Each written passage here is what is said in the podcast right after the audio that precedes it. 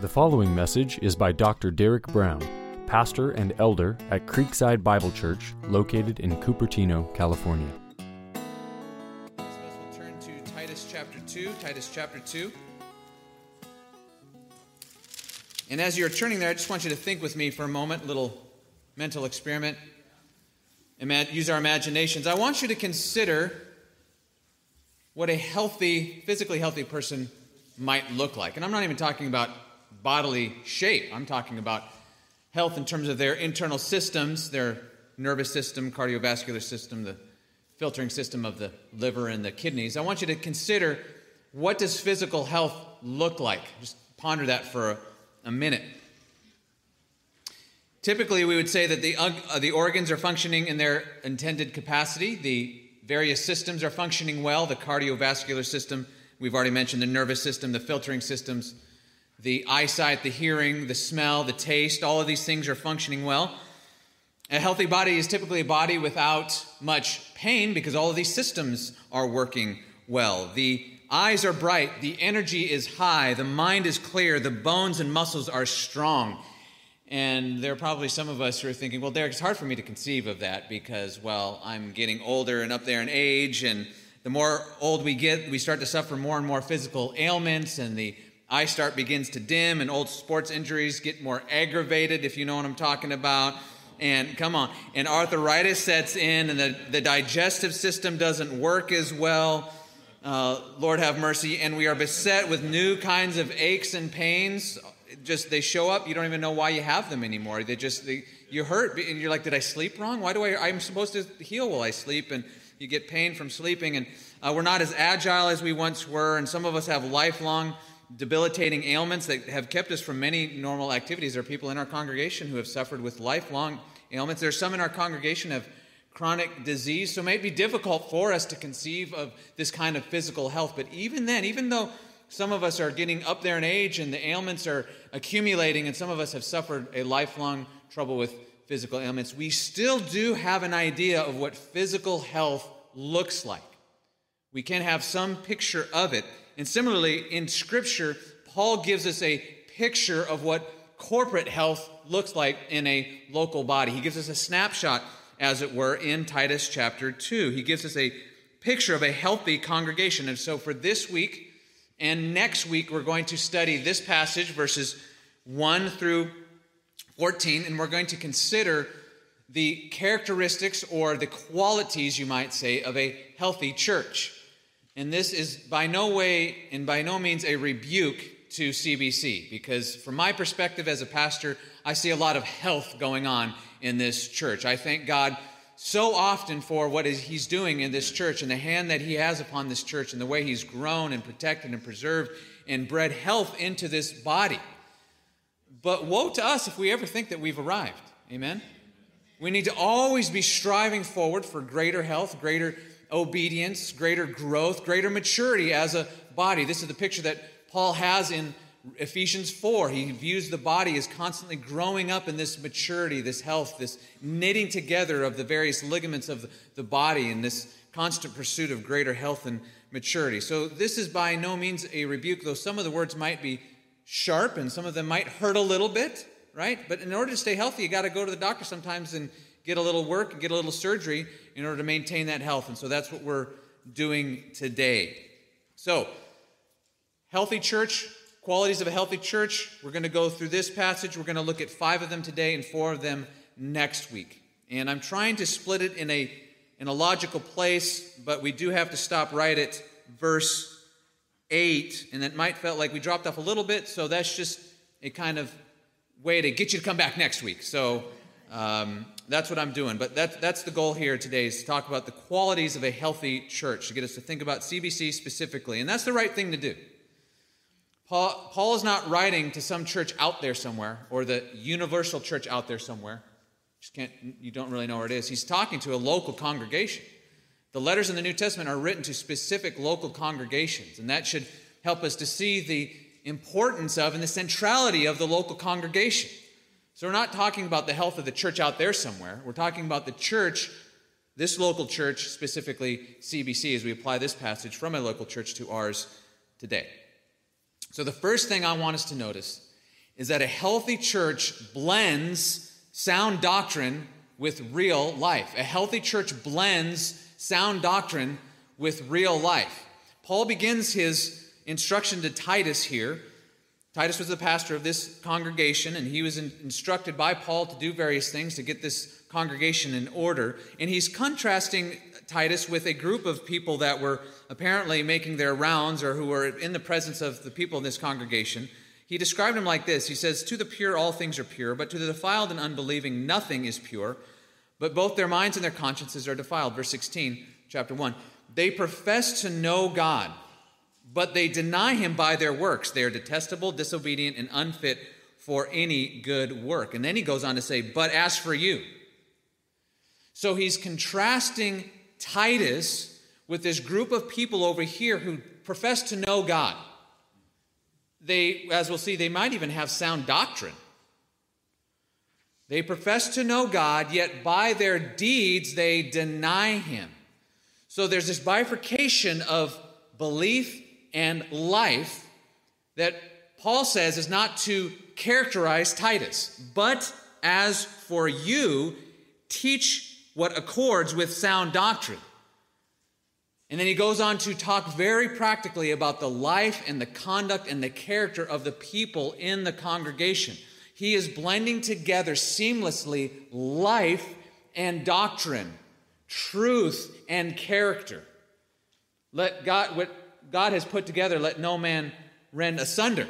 These things are always meant to go together doctrine and the life it's meant to produce. These people's lives did not, these people who professed to know God but denied Him by their works, their lives did not accord with or correspond with or fit with that sound doctrine. Titus's role as the pastor of this church was to make sure not only to teach people the truth, but to teach them how to live in a way that corresponded with that truth. The word sound, you might be wondering, where, does, where do you get healthy here, Derek? I don't see the word health here anywhere. The word health is actually uh, the word sound here in verse 1.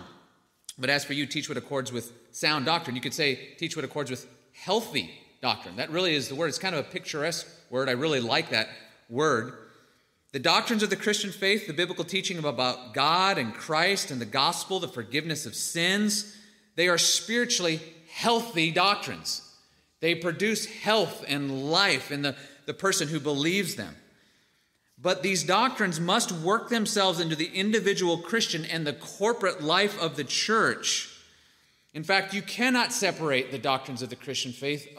Uh, you can't separate them from the life they're meant to produce.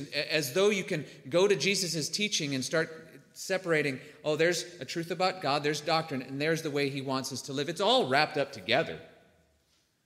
You, you probably can't even really make that separation, right? That's what's happening with this group in verse 16. They profess to know God, they likely have sound doctrine, but they are not allowing that doctrine to get into their life. So, Paul is telling Titus that you must teach the congregation, the people, what accords with sound doctrine. What kind of life fits with Christianity? What does it look like? When we profess to know Jesus Christ, when we profess to know a holy God, the creator of the universe, the one who is all holy and beautiful and wonderful and just and righteous, when we claim to know him and to be delivered from our sins, what kind of life accords with or fits with or corresponds with that profession or with that doctrine, with those truths? A person that does not live in accordance with sound doctrine is like someone, this is, this is the image I got this week. See if this fits for you. Someone who, who professes truth, who professes perhaps the Reformed faith, professes the truths of Christianity, they've got sound doctrine, but who doesn't live in accordance with that truth is kind of like watching someone put on a handcrafted Maurice Sedwell custom made suit. Now, these suits, have you ever heard of these? They, these custom made suits, they are, they're beautiful, they're, they're hand cut and hand sewn. No machines involved in the entire process, okay? These are fabulous suits. They're custom tailored for each client. Get this the entry level suits usually run about 5,000 English pounds. You knew I was going to say English pounds, didn't you? uh, because these are created in England, and which is about $6,500 American, and they can run as high as $15,000 for a suit. I get excited when there's a sale at Dillard's and you can get them for half off, and and that's about $150, but that's for another time. To put on one of these bespoke suits and then go wrestle in pig swine or wrestle in a sloppy pigsty with the swine is completely unfitting. To put on one of these suits, custom tailored, crafted, beautiful, hand cut, sewn, tailored just for you, and then to go wrestle pigs, wrestle swine in a gross, muddy pigsty is totally unfitting. It does not accord with the value of these suits. And if you saw one, if you knew the value of those suits and then saw someone put one on and then go do that, you would be appalled. What a waste. That's not fitting. That doesn't correspond with the value and the worth of that suit, that beautiful suit. In the same way, there's conduct and character qualities that either fit and correspond with Christianity or that do not. Paul's going to lay out in this passage now the kind of life, the kind of corporate, individual and corporate life that fits with Christian doctrine. You believe in God, you believe in Jesus Christ, you believe in justification by faith alone, you believe in sanctification, you believe in election. What kind of life fits with that kind of belief and profession? Teach what accords with healthy doctrine. A healthy church, this is this is the point. A healthy church is a church that is not content with merely knowing doctrine intellectually. Forbid that to ever be the case at CBC. Sound doctrine is necessary. Here's the word sound doctrine is necessary, but not sufficient to breed life into the local church. The doctrine must be taken into the heart and integrated into the life of the individual and the corporate body in deliberate ways. That's what we're talking about here. But as for you, teach what accords with sound doctrine. It is the role of the pastor to teach it and then to help the people integrate it into the life. And that is where health comes from. So, what kind of life teaches or accords with sound teaching? What kind of life corresponds with the beauty and the goodness of Christian doctrine? Verse 2 Older men are to be sober minded, dignified, self controlled, sound in faith, in love, and in steadfastness. It begins with the older men. You might be wondering why begin with the men? I, I think, given the, the drift of Scripture in this regard, the health of the corporate body is dependent in large measure on the godliness of its men. Not only the godliness of, his, of the men, but in large measure, the long term health of the local church is dependent upon the older men in that local church following and walking in this kind of life and lifestyle. And here's, here's the reason why. Regardless of your formal role in the church, men, we have an implicit leadership status among the members of Christ's church. God has made men to be the leaders among God's people, and that's not just for those who are in formal leadership positions like elder or deacon or even a Sunday school teacher. By our very designs, guys, God has made us to be leaders. And you can see this in the way that God started things off in Genesis chapter 2. He created the man first, and he entrusted the man with the care and protection of the garden. He entrusted him with the divine commandment. And then from the man, he created the woman.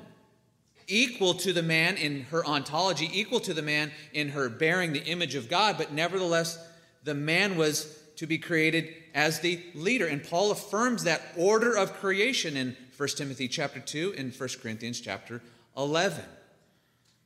So God has made us, men, to be leaders in that sense. And it, it doesn't matter if you have a role of pastor or teacher or deacon. And this might begin to overwhelm you a little bit, but it doesn't need to because one of the foundational and fundamental ways that we lead is by how? Example. And that's what Paul's getting at right here. Older men are to be sober minded. Sober minded. What does it mean to be sober minded? Well, to be sober, first of all, means that we are in control of our faculties And an intoxicating substance isn't in control of our faculties. We are. We're sober. So it has to do with intoxicating substances like alcohol or other kinds of substances. Substances. Obviously, uh, a godly man will be sober in this respect. The, the scripture does not forbid the drinking of alcohol. I even mentioned this today in our young professionals class. It doesn't forbid it. What it does forbid is drunkenness. Because then that substance has control over you. You no longer have control. Godly men are to be controlled by the Holy Spirit, not controlled by an intoxicating substance. But this word sober minded also carries connotations of level headedness. Level headedness. You, you, you, know, you know guys like this are just level headed through thick and thin. They're just steady on. They're not cast to and fro by the various troubles of life. Steadiness, level headedness. A sober mind is a mind that is not carried away by panic, by fear, by fuzzy thinking, or sinful worry. It's a clear mind. A sober mind is a clear mind. It's a mind that sees things the way they really are, even if it's difficult to see things the way they really are, even if you don't like the way things really are. A sober mind is able to assess accurately what is going on, even if you don't like what's going on, even if you wish what was going on wasn't happening. It's manly to be like this. It's good to be like this, to be sober minded. And this is vital, guys, in our marriages. A man who is beset by a panicked, worried mind and who unloads these worries and panics onto his wife and his children will stir up anxieties and panic among his family members that they were never meant to bear. If you watch a movie, there's a reason why it's, it's, it, the, the audience knows that when there's trouble with the, the group and there's impending danger upon the group, for a man to burst in and start screaming, I don't know what to do, it's totally unfitting. We know just inherently, we just know it's just wrong. Just, that, oh, that feels re- weird. They should have a sober mind, a sound mind, able to assess the situation and act accordingly. And when we're loading our, our, our families with anxieties and panic, then we are not acting with a sound mind, a sober mind. The same can be said for all men in the church and how we conduct ourselves with the, our sisters in Christ. It includes, therefore, unmarried men as well. Overall, we can say that a godly man is a sober minded man, and the older men are to exemplify this.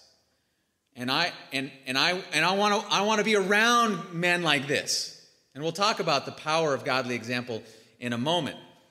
But older men are to have a sober mind. They're to be sober minded men, able to recognize what's going on, able to maintain a steadiness so that people are not set in a panic, but actually will look to them to lead.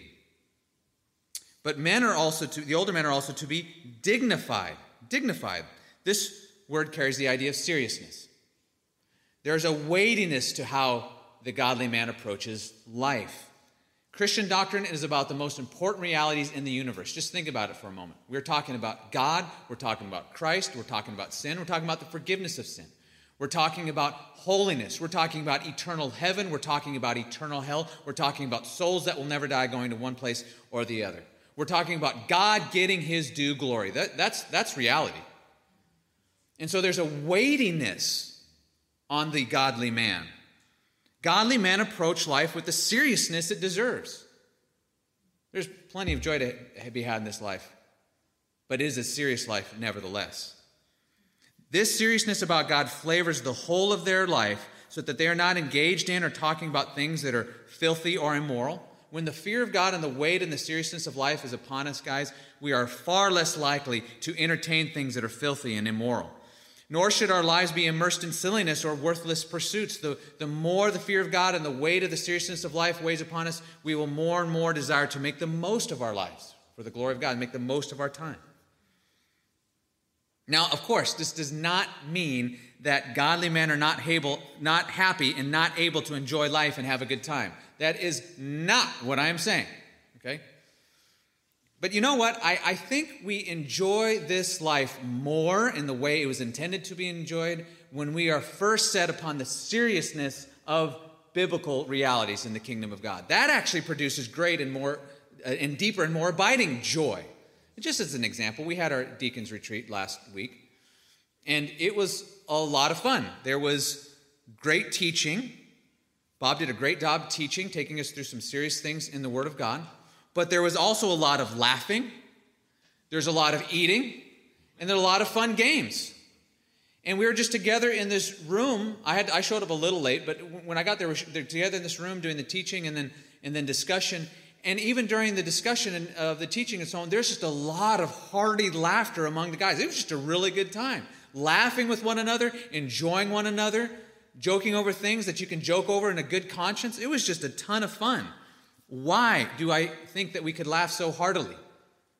because there's a seriousness with which these men approach life. It's one of the reasons they're deacons.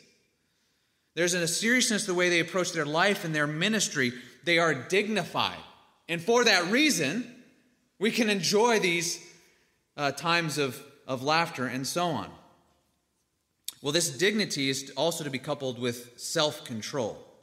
Self control. And this is probably one of the more difficult requirements on this page here self controlled. A healthy church is a church that is populated with men who have their appetites under control. Our sexual desires must be under control. Our spending habits must be commensurate with our income and our needs and with regular giving. We are guarding our tongue and practicing thoughtful, careful speech. We are reining in our tempers and not lashing out in anger. We're self controlled. And older men are to, are to be the examples of this ability to control one's appetites. Every appetite. All these appetites are good. The appetite for food, sexual desire, even righteous anger is legitimate. Yet these are things that we must, by the Spirit, bring under control. And this kind of life accords with sound doctrine, and we look to the older men to be exemplary in this regard as we ourselves, as younger men, strive after these things. The men are also to be sound in faith. What does this mean? What does it mean to be sound in faith? Well, at the very least, it means that men are not being carried to and fro by every wind and wave of doctrine, that we're not easily cast into heretical teaching and in believing wrong things about God. But it also means we just have a good walk with the Lord. We're assured of our salvation. We love Him. Our life radiates a love for Christ. We, we enjoy praying to Him and worshiping Him and, and maintaining a good conscience. There's life in us. Christ is real to us and He's breeding His life in us. There's a submissive spirit to the Scripture. I think this is always such a good sign for anybody, man or woman, boy or girl. Is there a submissive spirit to the Word of God? That is a, a sign, a sign of sound faith. You're not perfect. You make plenty of mistakes. You're headed in a good direction. But are you submissive to the Word of God? That's the question. If you are, we can, we can fix anything, really, when it comes down to it. You got a submissive heart to the Scripture, we can, we can take care of about, just about anything. And we'll even see that. We'll even talk about that a little more because that's actually very encouraging. Uh, men are to be sound in faith, they're also to be sound in love to be exemplary in how we love others. We should be characterized by love in our homes, in our church, at our jobs. Real life, tangible, good deeds and good works done to the people of God and to the people that God has placed into our life. A healthy love, a sound love, is a balanced love. We care for people's spiritual and temporal welfare, just like our Savior did. It's a love that's not hypocritical. Uh, Paul says in Romans 12 9 to not let our love be hypocritical or to let love be genuine, to put it positively. Let not, don't let your love be hypocritical. That's a negative translation. The positive view, uh, translation would be let your love uh, be genuine. And this means that our care for others and our love for others is not to garner the approval of others, to get people to applaud us for how we love others, or to or it's not quid pro quo I'll love you a little bit if you love me back, okay?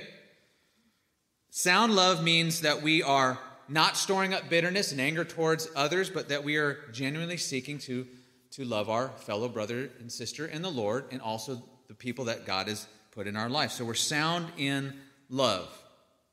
None of these things denote a perfection, but they certainly call us to pursue a particular direction, don't they? And finally, a, a godly man is sound in steadfastness. Steadfastness, what is this? This is the ability of the man to remain faithful to Christ and faithful to his church in the midst of any situation and circumstance and season. We are weathering, we are able to weather storms of trial and remaining true to the Lord and to his beloved church. We're learning wisdom as we walk with Christ through the joys and the disappointments and the pleasures and the pain of this life. It's steady. The pleasures don't blow us off into idolatry, and the pains don't blow us off into bitterness. We are steady, steady on with the Lord. This is the goal of the men, and this is what should typify and characterize the men who are older in the faith dignified, self controlled, sound in faith, in love, and sound in steadfastness. This is what healthy doctrine is meant to produce in our lives, guys. And if it's not at some level, at some basic level, then it means that this healthy food of God's word is not making it into our spiritual digestive system. We're being malnourished. You're coming to church and you're just smelling the cuisine and maybe taking a little taste of it. But a little taste is not going to feed the body and, and cause you to be healthy. There needs to be a taking in of the good food of God's word through careful listening, through meditation upon what you hear, by careful and deliberate application.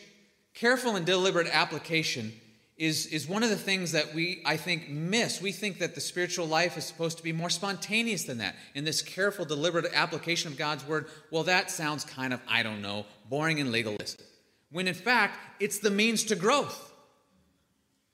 We need to be meditating on, feeding on the Word of God, applying it to our lives in deliberate ways. And this is what we should be aiming for. And this is a lifelong process of growth, and we need each other, guys.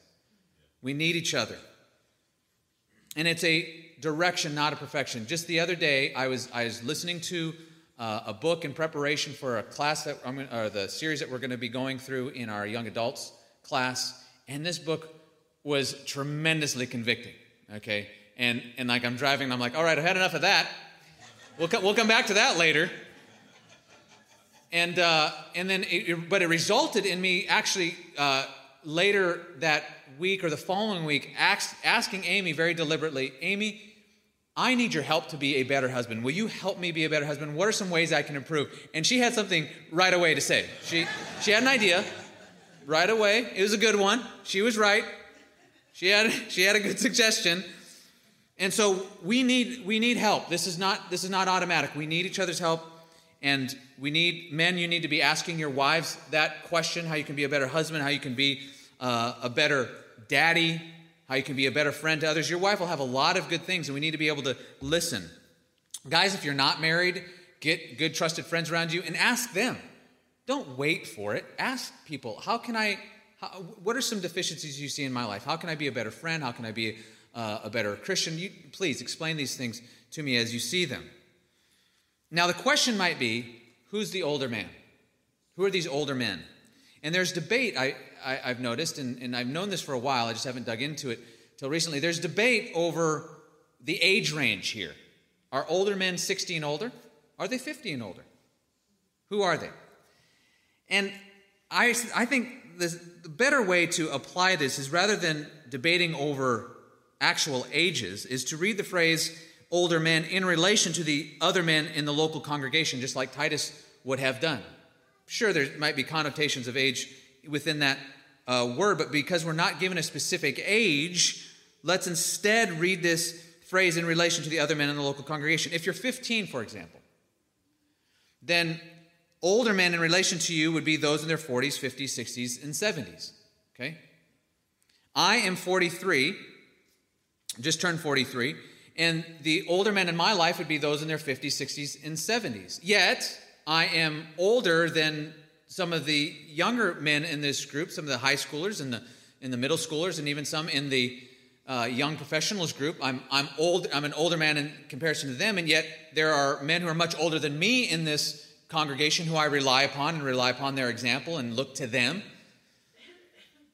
So, rather than fixate on a particular age, make it your aim, brothers, to cultivate these qualities and to understand how important it is for the health of the congregation for us to grow in these godly qualities as we grow older in age. And then all of us, all of us guys, need to be looking to older men in the faith, in the congregation, in age, to be examples that we can latch onto and learn from in these ways.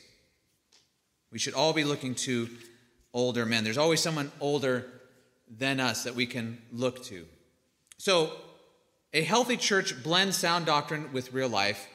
It's populated with older godly men, but here's number three it prioritizes female discipleship. It prioritizes female discipleship. The women of this congregation, as in any congregation, are essential to the health of the congregation. Yes, men are the leaders, but if the, the women are not healthy, it will leave a real mark, a negative mark on the church. We need the ladies to be walking with the Lord. A healthy church is populated by godly men, yes, but just as importantly, it prioritizes female discipleship. Paul moves on now to discuss older women. He says, older women likewise. He says likewise because, again, he's going to address character, character qualities. So, like the uh, men, the women have to be concerned with their character. They are to have a Godward seriousness about them. A Godward seriousness, ladies. They are to be reverent in their behavior. And this is not a grumpy old woman. Reverence does not mean grumpiness, it means serious joy in God. The woman knows God personally and therefore feels an appropriate weightiness in her relationship with Him and in therefore her approach to life. Her behavior reflects a holy God and the truth of the gospel.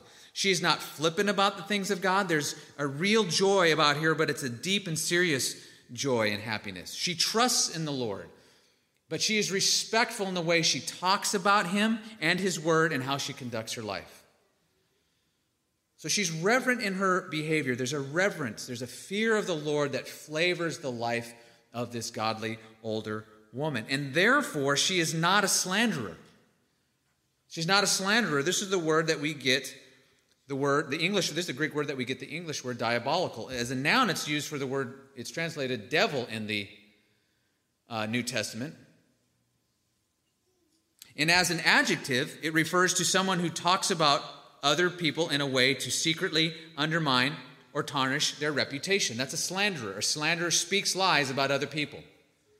And they do it in secret, they do it with others. They, they go to another person and they slander someone else behind their back, speaking lies about them. And those lies will ruin potentially that person or at least tarnish their reputation. So a godly woman is certainly not a slanderer, but you have to ask why this, why this in specific reference to women? Because men certainly don't get off the hook here. Guys, we can't be slanderers, right? That, that's, that's evil. There's plenty of male slander going on these days, so we're not to have any part of that. We're to speak the truth to one another, but never in a way that is to ruin the reputation of someone else. How evil is that? But why address the women specifically in this area? Well, I think it's because of the way God has made us different. Women love to talk and converse to one another, to, to talk about their lives and the lives of others, and, and just, just talk, just, just converse and have relationship. And, um, you know, I'll come home at the end of the day and Amy wants to talk, and I'm not as, and I don't want to talk as much, right? It's just, it's just, and I don't think it's just us. I think it's just, it, it's the way, generally speaking, God has made us. And so there is a particular temptation here that, that women must be aware of, that, that, that Scripture says that the more we speak, when words are multiplied, uh, sin is unavoidable, so we have to be careful. And in the case of, of ladies who love to talk, which is a good thing, right? We, we need that. We need that impulse to want to carry on conversation and build relationship with words. We need you, ladies. We need you to do that. But Paul is warning against slander, which can be the particular temptation of the woman. And so the older godly woman is not a slanderer. She's careful to guard her words and careful the way she talks about others, careful not to gossip, which would be a, a, a corollary concern here. We also see that she is to not be a slave of much wine, which is tied into self control, something we've already seen about to, to characterize the man, and we'll also need to characterize the young woman and also characterize the young men. So, self control is a really important character quality to develop, isn't it? But like the men, the woman is to have a control over her appetite, specifically in this area of not being a slave to much wine. Again, this is not forbidding drinking of wine, but forbidding the being in bondage to drinking too much wine and becoming drunk and being enslaved to something. Paul said he would not be enslaved to anything. All things are profitable, but he wouldn't be enslaved to anything. So in this particular case, case it's slave to much wine, but the question is, is if you are able to partake in something like this, something that's uh, totally legitimate in terms of the drinking of wine, something that Paul would said all things are uh, acceptable, or but not all things are profitable.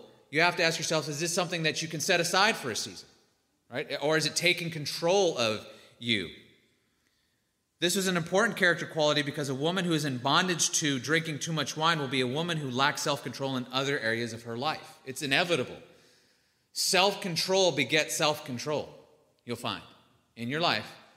The more you exercise self control in one area of your life, the more you, that will enable you to exercise self control in another area of your life. It's quite a remarkable thing to experience.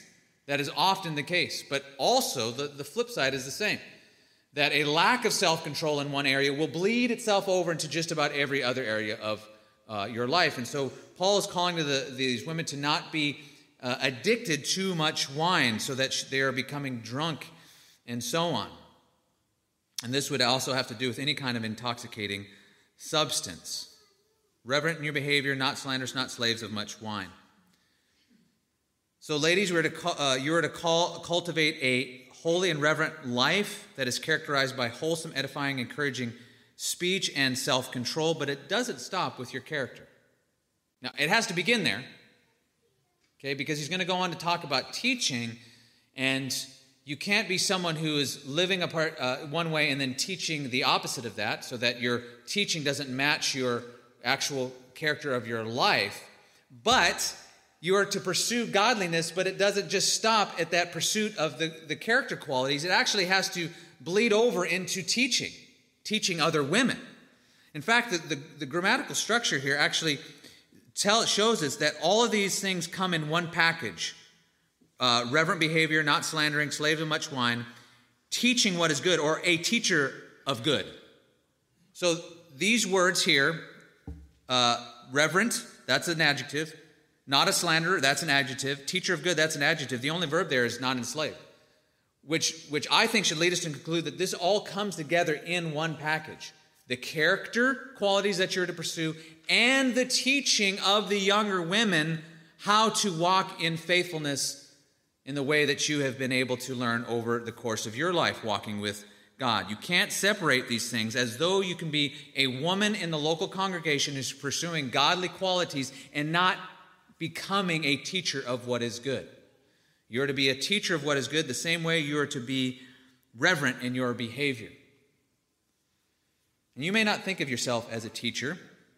You're thinking, oh my goodness, Derek, do you mean I got to stand up and like address ladies from a lectern and, and like talk to, and like make an outline and teach them from the Bible? Like, no, please, I'm done with that. And that's not even what Paul's talking about.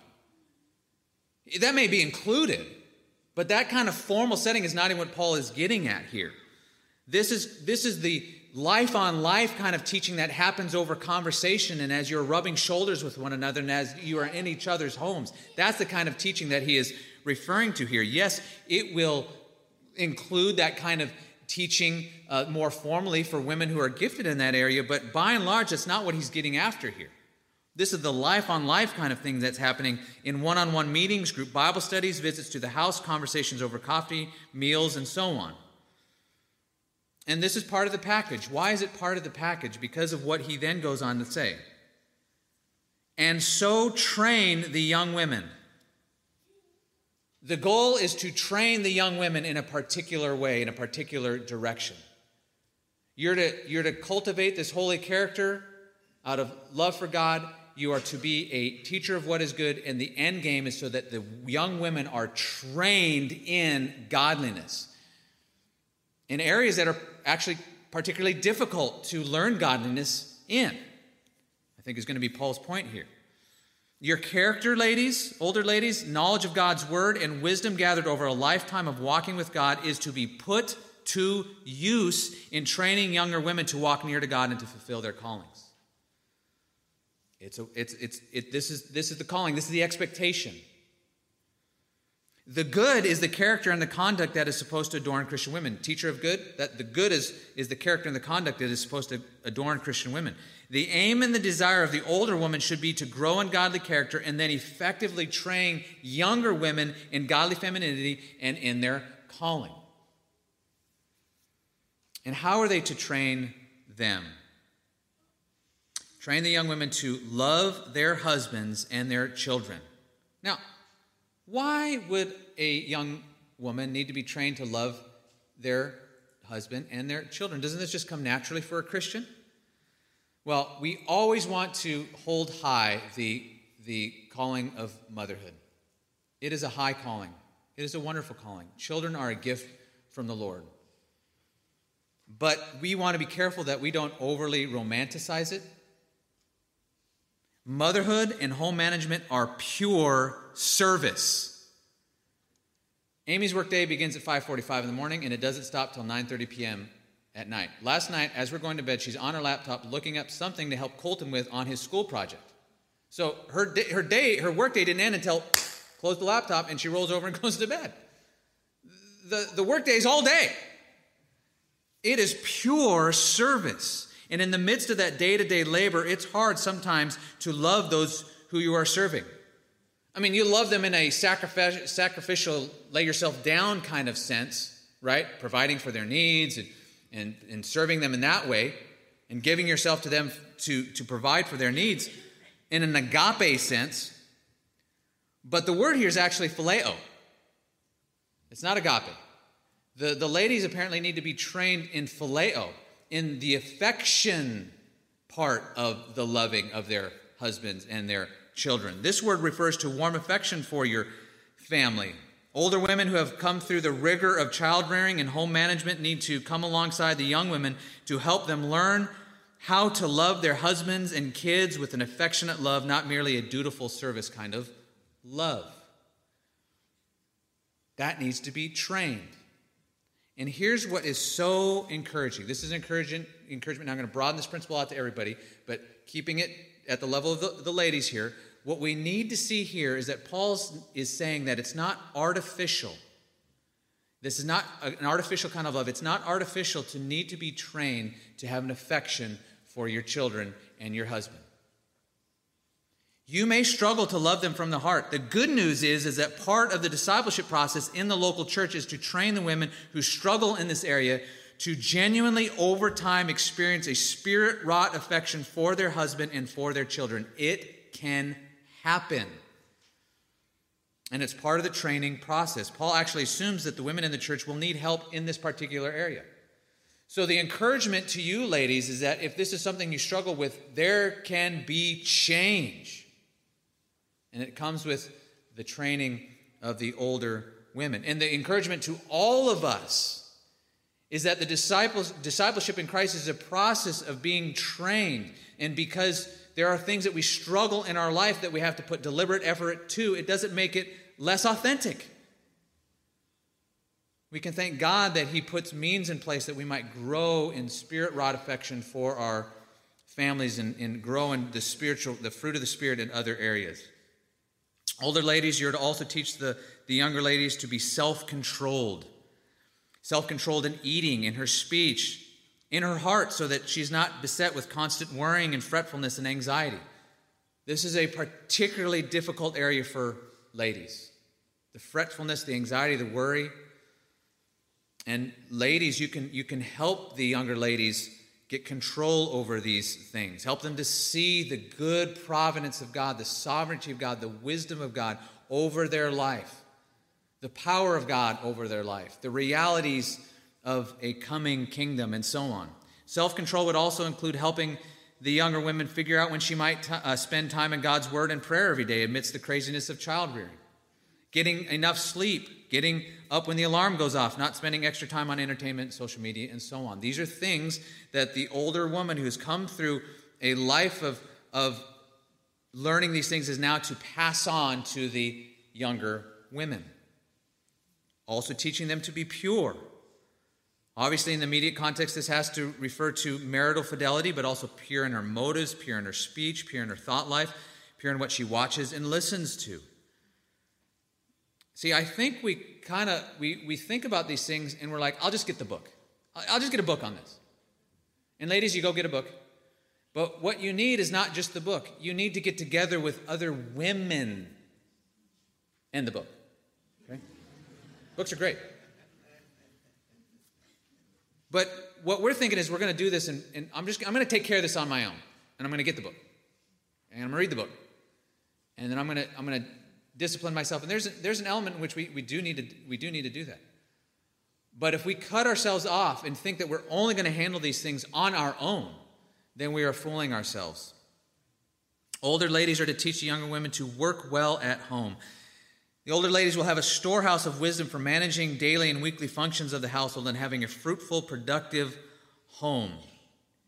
But this training will also include helping the young women to see the value of their calling and the high privilege they have as mommies to deeply influence the next generation. And this is so important, older ladies, for you to encourage young ladies at this point because the culture despises this very thing, by and large.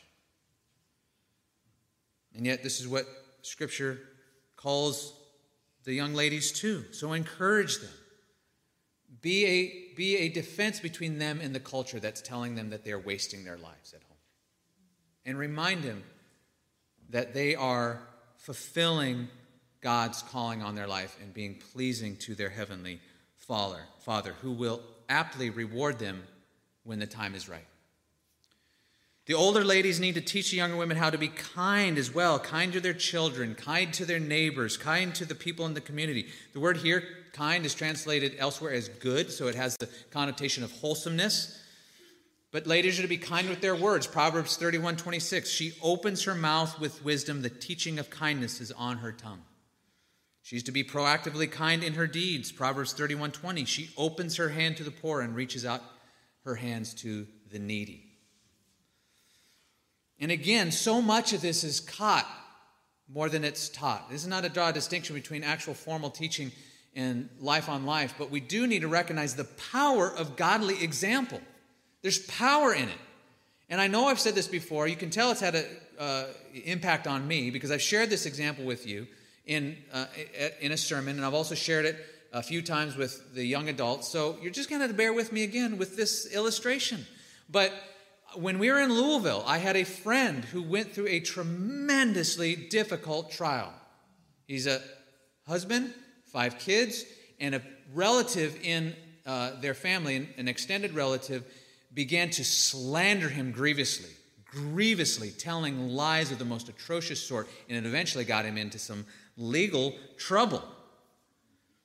And I had the privilege, he, we worked together uh, often on the same job. And so I got the privilege of walking alongside of this man as he was slandered mercil- mercilessly by someone who was to be his advocate and friend, and to see these, these slanderous things affect his wife and his children and even get him into legal trouble. And yet he walked with steadiness and calmness and godliness. He never got angry with God. He trusted the Lord. He was prayerful. He was grieved, but he never blasphemed. He was trusting the Lord. He even had the wherewithal to kind of even enjoy the little things of life as God's little comforts as he was suffering. It was just an incredible experience for me. There was a power in his godly example that I think affected me truly, indelibly, which is why I'm still telling the same illustration time after time after time. Because there's power in a godly example. Yes, we need clear teaching from the Word of God, and I will die before we give that up. However, it's not just that, it also has to make its way into the lives of the older people in the congregation so that they can be examples to the other members of the congregation. That is what a healthy church will look like. Finally, older ladies are to help the women walk in godly submission to their husband's leadership. The younger women need wisdom and guidance here on how to submit to their husbands. It's not easy, and some of us guys don't make it easy. You need to know that you need wisdom and how to talk to the ladies need wisdom and how to talk to their husbands when they disagree about a decision. Anybody learning that? How to navigate that? That's a challenging area. I want to submit to my husband, but how do I how do I discuss disagreements in a way that doesn't undermine his leadership?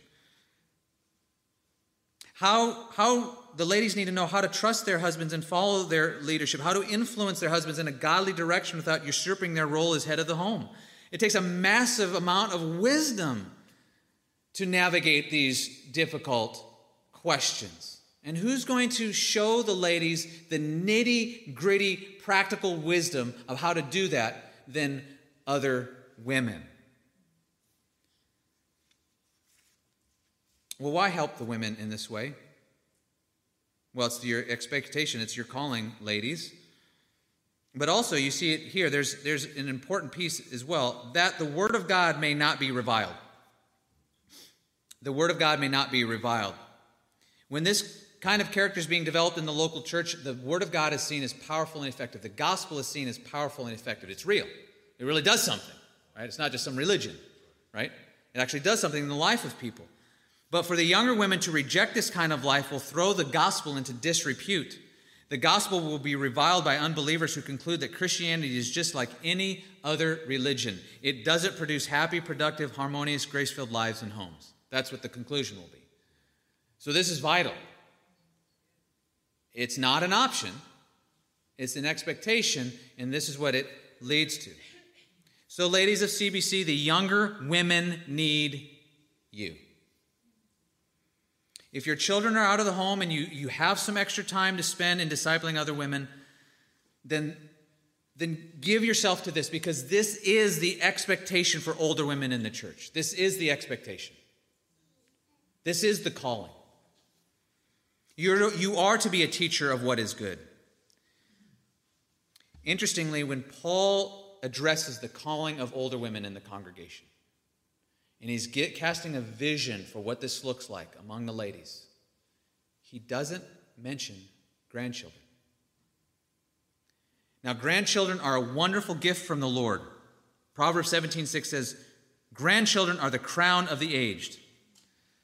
And Paul himself in 1, uh, Timothy 5 4 will imply by what he says about grandchildren and widows, he will imply that the godly woman will have a good relationship with her grandchildren.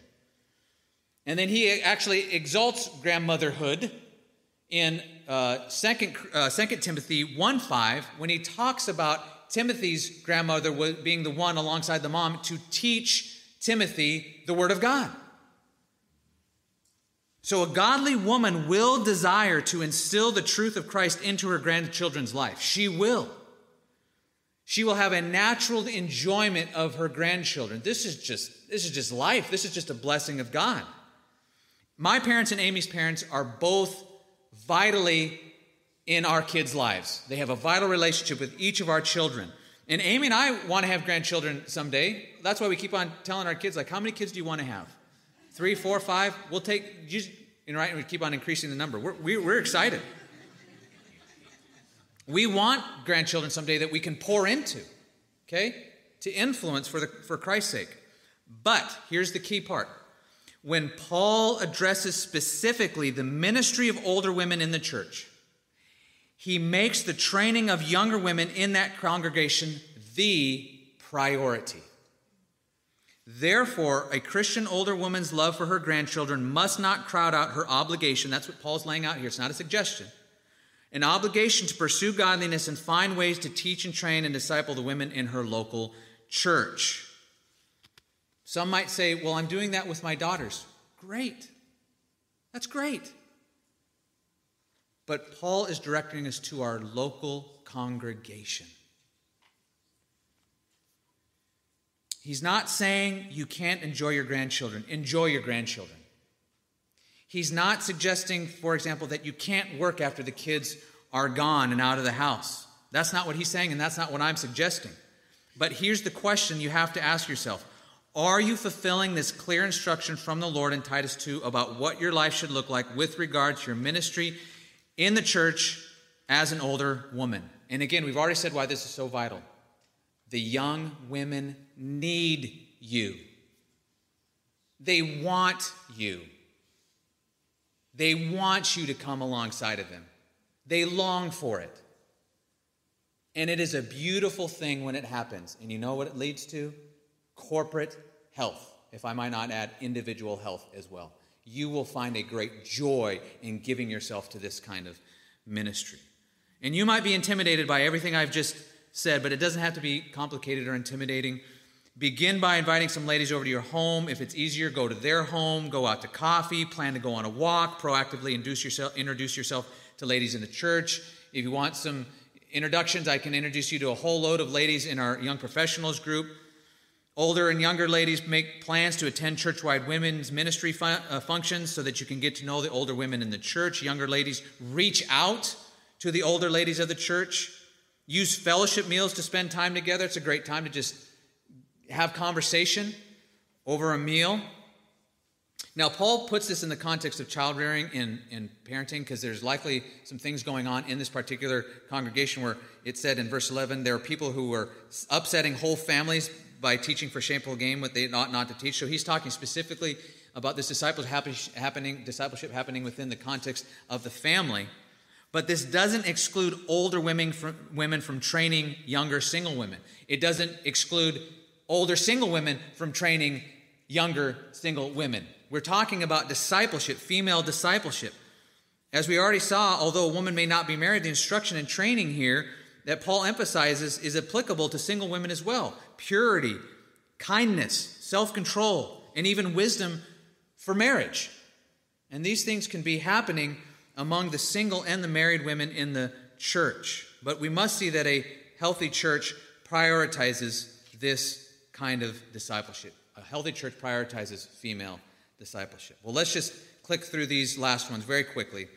A healthy church is filled with mature young men. It's filled with mature young men. Likewise, urge the younger men to be self controlled. There it is. Just get them to be self controlled, and most things will work themselves out. And if you're breathing the cultural air of low expectations in this, if you've kind of embraced uncritically this artificial category of adolescence, which is the so called intermediate stage between childhood and adulthood, which just, interestingly enough, keeps increasing, by the way. We just keep increasing it till, however, I think now it's like 28 or something like that. It's, it's, a, it's an artificial category, it's not a biblical category. And in Scripture, you have children, and you have young men, and you have older men.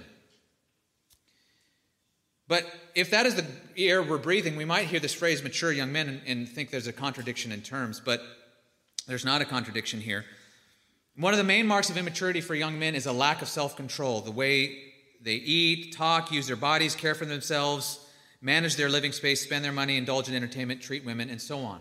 So if you can get self control taken care of, just about everything else in the life will move in the right direction. Isn't that great? Isn't that encouraging? So urge the men, the young men, to be self controlled. Now, what about discipleship? Well, the discipleship is implied here. He speaks specifically to female discipleship, but the word likewise tells us that Paul has in mind the same kind of structural discipleship that he mentioned with the women.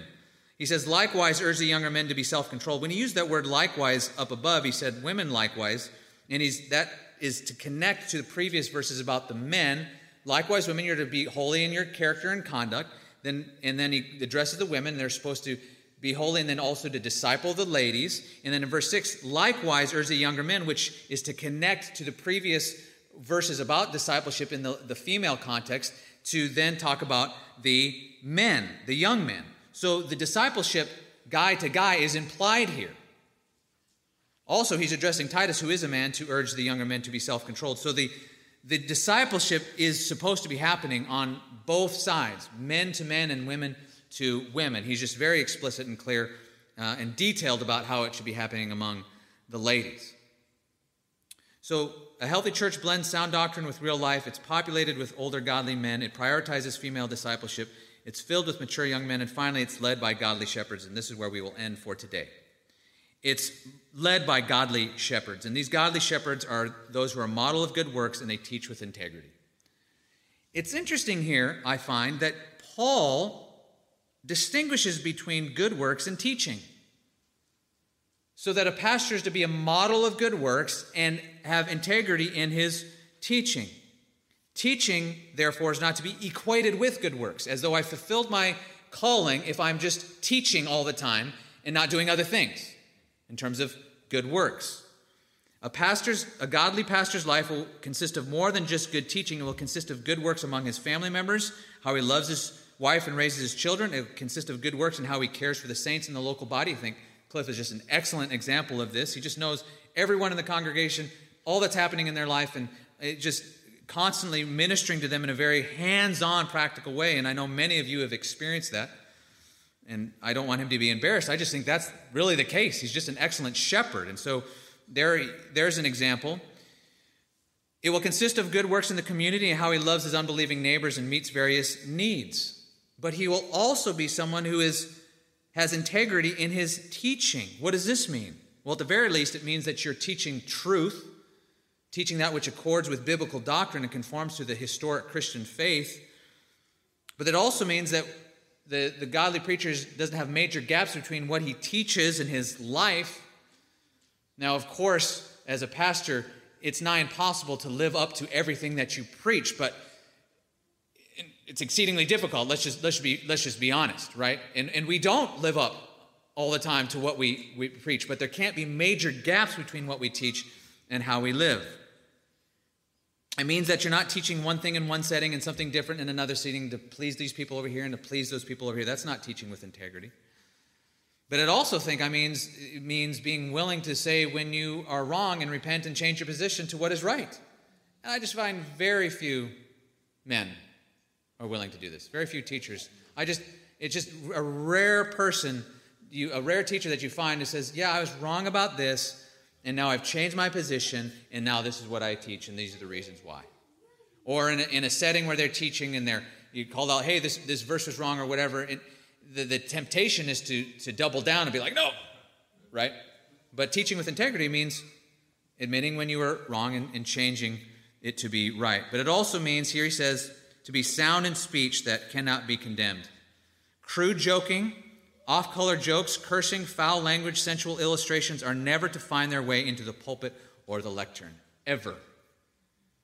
Opponents of Christianity will always be looking for a way to speak evil of the church, and the, the pastor must make sure that they never give them fodder for their accusations. Paul's not saying that we can't address cultural issues and saying a very clear biblical statement that is otherwise unpopular, but in the way we do it, we must not be unwholesome in our speech. And as we'll look at next week, this is important for the church's witness, so that an opponent may be put to shame having nothing evil to say about us. So the healthy church has an outward witness as well. And the pastor needs to be concerned about this, and those who work also have, who are Christians who in the work setting have to be concerned about this, and that's exactly what we will be discussing next week. And then finally bringing it to the root of all of this, namely the grace of God. This is not something we produce or pursue in our own strength, our own power, or our own wisdom. It begins by the gospel of Jesus Christ. It begins by having your sins forgiven. And I could and I could preach through this because because I know that our congregation is made up of believers who know and believe this gospel. And so we didn't address that gospel specifically in today's message, but we are going to next week to show that even this health of this the local body cannot be separated from the gospel, the gospel of the grace of God in Christ Jesus. So that's what we're going to address next week, go through verses 14, and we'll wrap up our two week series next Sunday. So let's pray. Heavenly Father, we thank you for this text. We thank you for all that it has given to us in terms of its health and power and God, we just pray that you'd help us to apply these truths. Help us to take the sharp words that we've had to hear today and apply them. Give us grace to do that. And we ask all these things in Jesus' name. Amen. Thank you for listening. For more information about Creekside Bible Church, please visit our website at creeksidebiblechurch.com.